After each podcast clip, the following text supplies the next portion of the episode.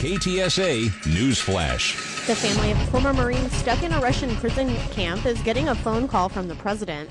President Biden was in Fort Worth Tuesday to visit a VA clinic where Trevor Reed's family had camped out hoping to meet with him. The White House says Biden spoke with them by phone after the event and said that he would do everything he could to bring their son home. Reed was arrested by Russian police in 2019 on charges of assaulting an officer and sentenced to 9 years in prison. His father says Reed's physical condition has deteriorated and that he's been exposed to tuberculosis. More than 1,900 Bexar County residents who voted in last week's primary did not have their vote counted, mainly due to non-compliance with a new state law. County Elections Administrator Jacqueline Callanan says last Tuesday's final count of late mail and provisional ballots was 1,929 short of the number of mail ballots the county had received. Most of the rejected ballots hadn't been filled out properly, according to a Republican-backed election integrity law the state legislature passed last year. Only a few months after she got the job, the Harris County Elections Administrator has stepped down. Correspondent Jim Ryan says the resignation follows a primary election in Houston that can only be described as, quote, a mess. Elections Administrator Isabel Longoria warned the Texas Secretary of State that the Houston area would not have all of its votes counted within 24 hours of the polls closing.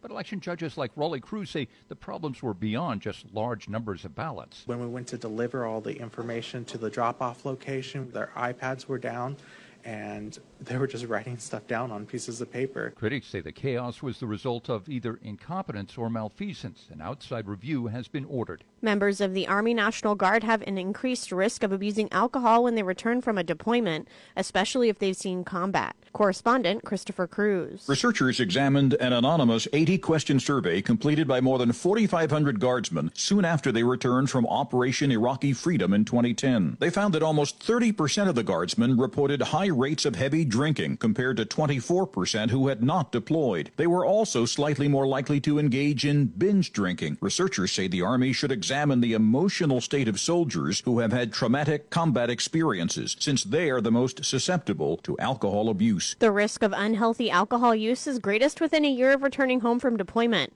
The study appeared in the Journal of Studies on Alcohol and Drugs, published by the Center of Alcohol and Substance Use Studies at Rutgers. A natural gas outage is affecting the cities of Seguin and McQueenie. Seguin Mayor Donna Dodgen tells KTSA's Trey Ware hundreds of Centerpoint Energy crews are working to get the service restored. The process to turn every meter off of the 4,300 customers will probably be done estimated about noon today. Then the process of recreating and realigning the system will begin. Hopefully, 3 to 4 days. My goal is by Friday, we'll be back up and ready to go.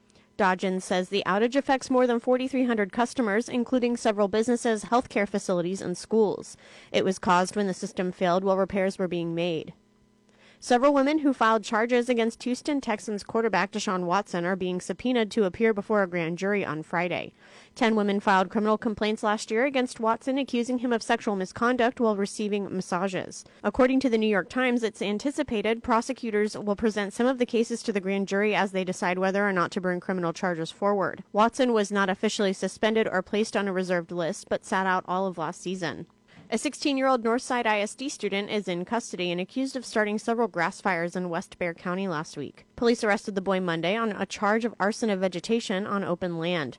The series of fires scorched about 6 acres of brush near Brennan High School. No injuries were reported. The Northside ISD police and deputy fire marshals investigated the fires. A woman is accused of kicking a 7-year-old boy in the groin. Child Protective Services recently removed the boy from a foster home and placed him in a new one.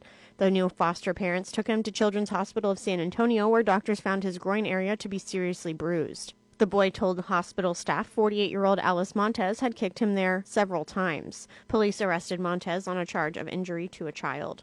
A San Antonio man is heading to prison after attempting to extort a minor. 72-year-old Lynn Maxwell Gerstner was sentenced to 20 years in prison after it was discovered he coerced a teenager in South Carolina into sending him explicit photos and videos. When the minor tried ending their relationship, he contacted the girl's workplace, told them he had the sexual content, and said the teen should be fired.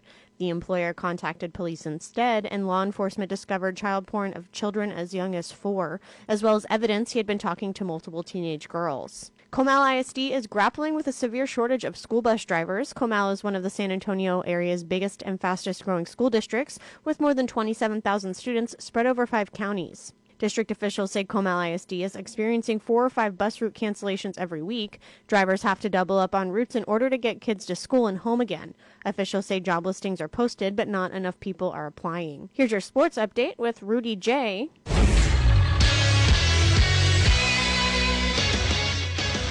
Huge moves yesterday across the NFL. The Seattle Seahawks traded quarterback Russell Wilson and a fourth-round pick to the Denver Broncos in exchange for 2 firsts, 2 seconds, a fifth, tight end Noah Fant, defensive tackle Shelby Harris, and QB Drew Locke.